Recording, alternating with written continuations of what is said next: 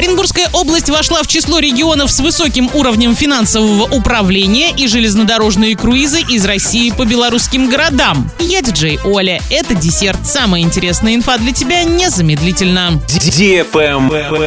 News. Оренбургскую область похвалили за качественную работу с денежными средствами. Регион вошел в первую группу регионов России с высоким качеством управления региональными финансами. На основе оценки регионам присваивается одна из трех степеней качества управления региональными финансами – высокая, надлежащая и низкая. Традиционно в первую группу входят 24 субъекта. Оренбургская область попадает в нее как минимум третий год подряд.